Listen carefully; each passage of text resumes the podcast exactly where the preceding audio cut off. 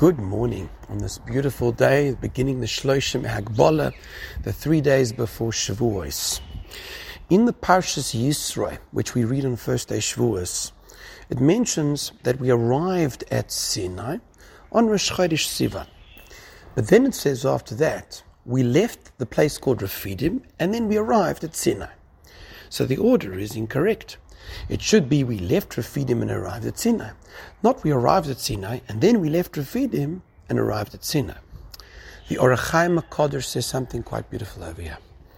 When a person is so exhilarated, excited, enthralled about something, he actually sometimes fumbles his words because of the unbelievable energy and desire he has for what's about to take place.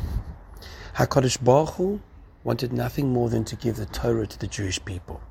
So great is his love for the Jewish people that at the time of the giving of the Torah, he wrote this in the Torah in a way, in a fashion, in which it almost seemed like he was fumbling, so to speak, because of his great love for us.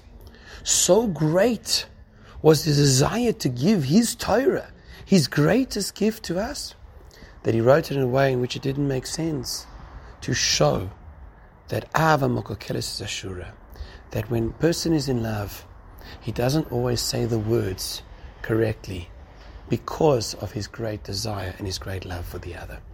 When we come to Matan Torah and we think of this, it puts us in a different angle and different perspective.